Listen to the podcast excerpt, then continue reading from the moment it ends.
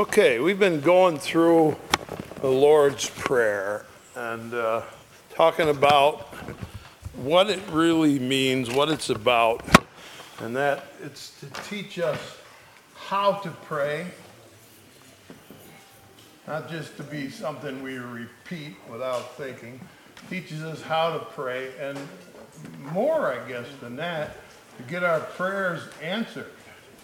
I want to get answers to our prayers. And so we learn to pray the right way. And we have sort of a good basis now. We approach God with respect. We know that God's priority is the kingdom. We pray that God's will would be done in our lives and all around us. And then some things we're allowed to ask for daily bread. We can ask for daily bread. We can ask for forgiveness, but that He qualified. He said, You can ask for forgiveness as much as you're willing to forgive other people. And then uh, Levi talked last week about uh, deliver us from temptation, lead us not into temptation. And we talk about temptation. We look at the world. Bible puts it in three categories devil and the flesh. Bible uses those terms. The world is the world around us out there, that world that we live in that is against God, and that's always asking us, come on, come with us, come along with us. We want you to do what we do. Come and try this. It's a temptation. And then the devil, like Levi talked about Eve, talked about Adam and Eve, he comes to them, and what does he say? Try this, you'll like it. Try this, you'll like it temptation. And then, I guess, most of all, within our own selves, there's things in us that uh, want to do wrong. He talked about Romans chapter 7, which we've done just recently on Tuesday night. And so we are allowed to pray, and God encourages us to pray for help. We go to God in prayer. And the most reliable way to avoid temptation is to pray. Pray. That's what we need to do. Pray and ask God for help. And then I'm going to the extension of that today, which is to deliver us from evil. All right? To deliver us from evil. And uh, temptation leads us to evil. So pray, don't let us be tempted because we know it's going towards evil. We want to think about that today uh, evil. Sin, once it's allowed, once we allow it to come into our life, becomes a habit. And habit becomes an addiction. All right? So it's a very dangerous thing. Uh, sin really gets of all the things in this world that God has put here, it's the one thing that is totally destructive in our lives. Sin is totally destructive. Lose your temper, shout out in anger. Feels good to tell somebody off. That's the temptation. Feels good told them, I told them what I thought. What are we doing? We're creating enemies. We're breaking up relationships, destroying marriages. And so, was it worth it? Was it worth it? Uh, sin is the evil in this world. It will ruin your life, it will lead you to unhappiness. Matthew 6, something that Jesus says here about that. Matthew chapter 6 he talks about evil. He's always got a wonderful way of putting things because he really grasps what the problem is. Matthew chapter 6, verse 22.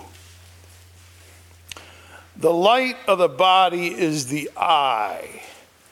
If therefore thine eye be single, thy whole body shall be full of life. But if thy eye be evil, the evil eye.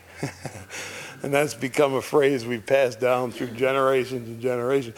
The evil eye. Heard that? You know, my mother say, "Don't give me the evil eye." You the evil eye. You know, it's in your eye. If thine eye be evil, thy whole body shall be full of darkness. Therefore, if the light that is in thee be darkness, how great is that darkness? He says, there's a way we see the world around us. There's a way we view life. He said, and you can view it with an evil eye. You can look at life with an evil eye. And what happens, basically, what Jesus is telling us, is that if you've got an evil eye, you're going to look at something small and you think it's big. And you look at something big and you say, ah, that's small. That's because your eye isn't seeing clearly. What do you mean by that?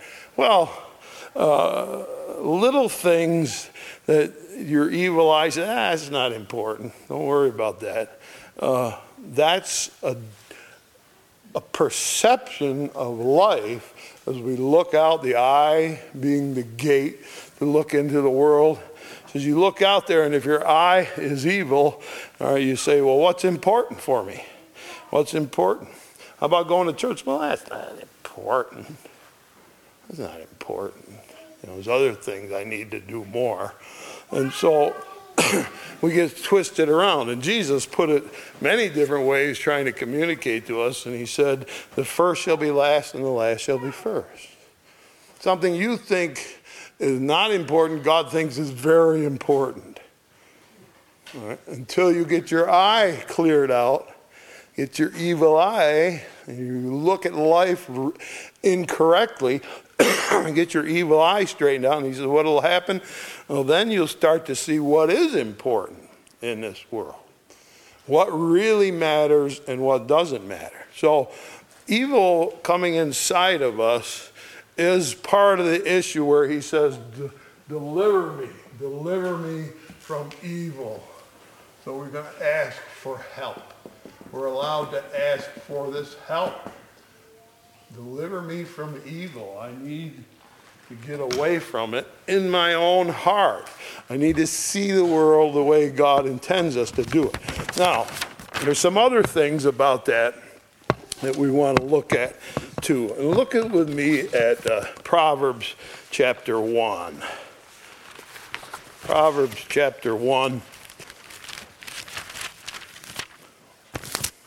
There's many places in the Bible where this is stated. But here we have a warning about evil.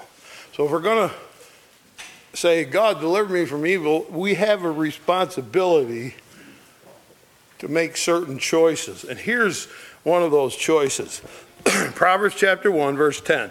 My son, if sinners entice thee, consent thou not. So the company we keep, evil company, can be very destructive in our life. If they say, Come with us, let us lay wait for blood, let us lurk privily for the innocent without cause. Let us swallow them up alive as the grave, and whole as though they go down to the pit. We shall find all precious substance. We shall fill our houses with spoil. Cast thy lot among us. Let us all have one purse. My son, walk not thou in the way with them. Refrain thy foot from their path. Sometimes company is evil. It's particularly important for young people to remember that there are people who are a bad influence on us, and they're inviting us to come along. Come along, be a part of what I'm doing. And he says, if sinners entice you, do not con- don't consent to that. Now, over in Psalm chapter 1 is some of the best advice about dealing with your responsibility to deal with evil in our lives. Psalm chapter 1, very first chapter, very first verse. Blessed is a man that walketh not in the counsel of the ungodly, nor standeth in the way of sinners, nor sitteth in the seat of the scornful. Right?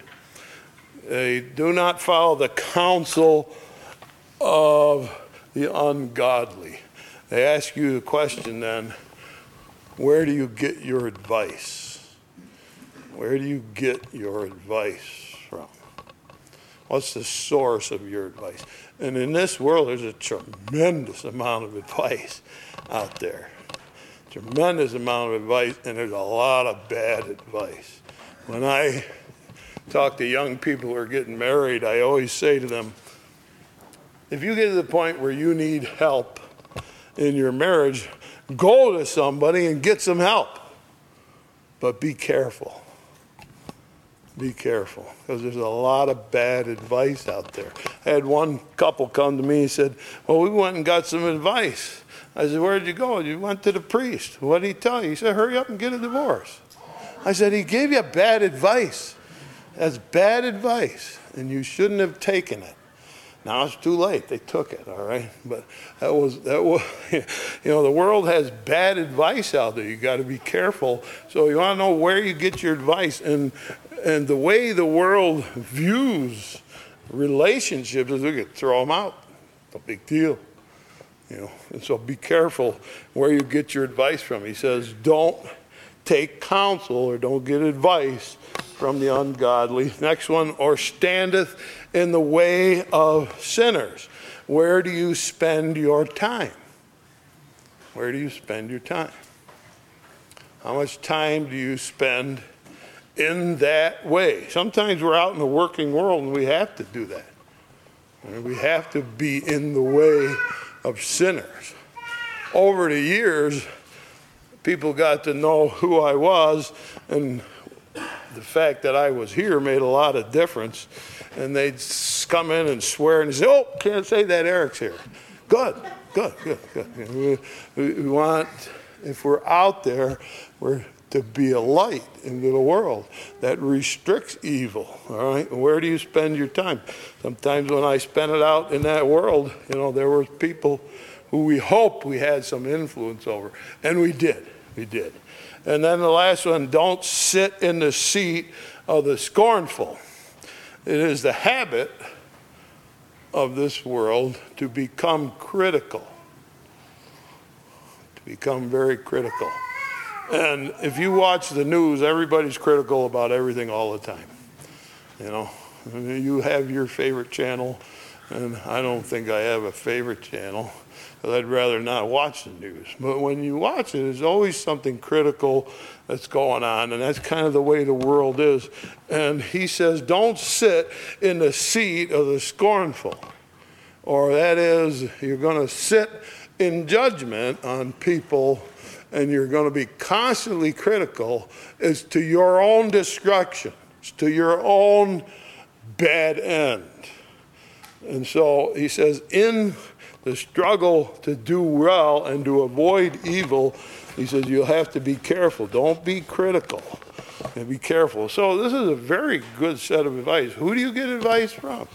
Where do you spend your time? And then, are you becoming more and more critical all the time? And we hope that that evil force, that evil influence in the world out there is we're able to keep it at bay. All right. Now, when Jesus prayed, teaches to pray, uh, give us this day our daily bread. Forgive us our debts as we forgive. Lead us not into temptation, but deliver us from evil. What I've said so far is that we have a struggle in ourselves with evil and we got to deal with that. And we got to be careful about the world around us and how much we take from that. But I think that the passage has more substantial warning than what I've just said. What I said needed to be said because we have to deal with our own hearts and we have to watch out the world around us because it will influence our thinking. But now I think we get to the really issue here of what he's telling us deliver us from evil. John chapter 8.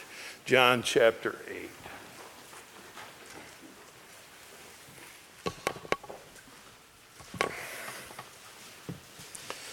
8. John chapter 8.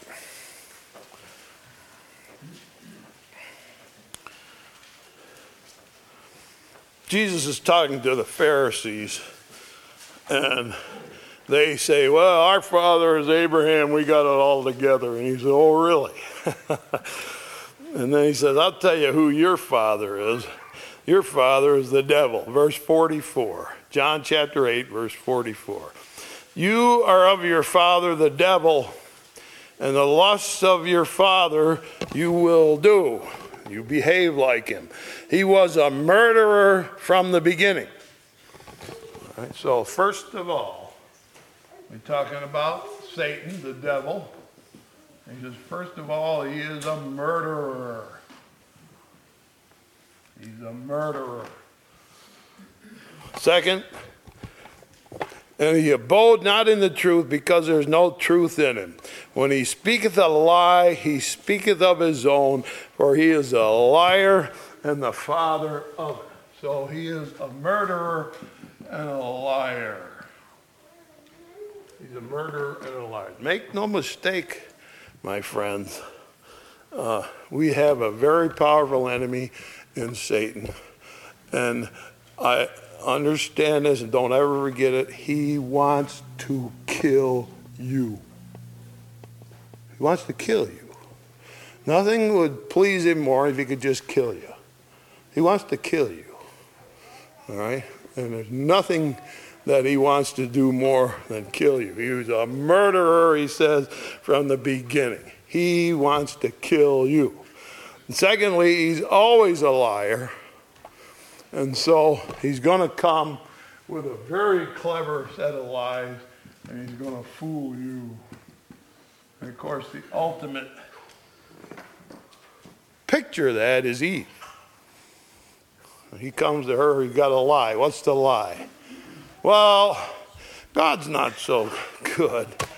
He knows you could be a powerful person, Eve, if you eat of that fruit. Because if you do, you'll be just like God. You'll know everything. So eat the fruit and be just like God. It was the greatest lie ever told. Still, people who believe that I can be God and run my own life, run my own affairs. I can do what I want. Same lie. I can handle my own destiny. I can be like God. I, I, just live the way I want. I do not have to answer to anybody. of course, the greatest lie, because as soon as they sin, who they answer to? God, immediately. Immediately they answer to God. All right? And so uh, he wants you dead, and he'll find a way to kill you. And he'll find a way to scare you if he can. There was a time in my life when I was doing a lot of speaking. All around the different churches, I used to speak and travel all over before I came here to stay here. Uh, I was traveling all over. One time I spoke 13 times in 14 days. I was constantly speaking all over the place. And uh, what I was doing was talking about uh, the kingdom of Satan. I was talking about Jehovah Witnesses. They came looking for me. I had all kinds of people looking for me. Halloween night one time, this group came right to the church where I was looking for me. And uh, we had a nice conversation. And I started to tread on Satan's kingdom pretty hard. And uh, he, he wanted to get rid of me. I got the head of the local, one of the local kingdom halls in a meeting, and, and uh, I got her pretty frustrated. and she went out and got bombed out of her mind and she hadn't had a drink in 20 years. One night with me, and she went out and got drunk. but there was a reason. There was a reason for it because I was treading on that kingdom. I was treading on that kingdom and I was making headway for God, and we had pulled people out of Jehovah Witnesses. And so my name was Dirt, you know. And I was driving home one night from Medina, and I came up to the big hill right here. And I remember was the strangest thing, and I can't explain it. All I can tell you is what happened. I'm just coming up this hill right on the other side here, going south, and I look over in the field and I see a glowing something, red glowing thing that came across the field and hit my car. I heard it bang into the side of my car. So I got home and I looked and there's nothing. There's no mark. There's nothing. And I said, the devil can throw his rocks, but he can't hurt me when I'm treading on his kingdom. See? And so I can't explain that. All I know is that when I was being most obnoxious to the devil, I think he tried to scare me away unsuccessfully because you have to understand deliver me from evil what god is saying. In book of job just before the book of psalms is the book of job. And this is what we need to know with such a dangerous adversary that we're working with here. Uh, Job chapter 1, you look at uh, verse 8. And the Lord said to Satan, Has thou considered my servant Job? There is none like him in the earth, perfect and an upright man, one that feareth God and eschews evil. And Satan answered the Lord, said, Did Job fear God for naught? He's not so good. Why? Hast thou not made a hedge about him and about his house and about all that he hath on every side? Thou hast blessed the work of his hand, and his substance is increased in the land. Satan said, I'd like to get a hold of Job, but I can't because you're protecting him constantly on all sides. You got a hedge, you build a hedge around him, and nobody can get at him. And I would have got him by now if you hadn't protected him. And so that's what God is doing when you say, deliver us from evil. Somebody wants to kill you. They want you dead. And more than that, they'd like to convince you that God is not good, that God has not told you the truth. They really want to do that. He's a powerful force. And, and Paul says, we're not wrestling with, with people, not flesh and blood. We wrestle with powers principalities, spiritual wickedness in high places. That's our enemy. All right? And we got God putting a hedge around us, keeping us safe. You pray for that. You pray for that. You ask God, deliver me from evil. Keep him out of here. I ask that often for this church. Keep him out of here. I don't want him in here. We pray when we're asking God for the kingdom to come and he shall be. I pray and keep him out. Deliver us from evil. I don't want him here. That's an important part of praying, and God said He'll do it. Uh, take a look at Luke 22, just to show you how uh, violent Satan is. Luke chapter 22.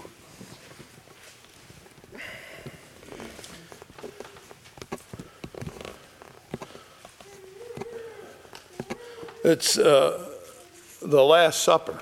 It's at the Last Supper. And the Lord said, Simon, Simon, or Peter, behold, Satan has desired to have you that he might sift you as wheat. Now, when you sift wheat, my mother used to sift flour. She had this old tin thing with a handle on it. Turn the handle sift the flour, and you always, when you're done, you beat it on the table. Mm. Beat that thing. She said, You want to do that? Yeah, let me do that. So I, I can do that. And I get the pound it on it. Yeah. Oh, I love it. Pound it on the table. Sift it. Says Satan wants to beat you to a pulp. That's what he said to Peter. He wants to beat you to a pulp. He wants to grind you down until you're nothing left of you.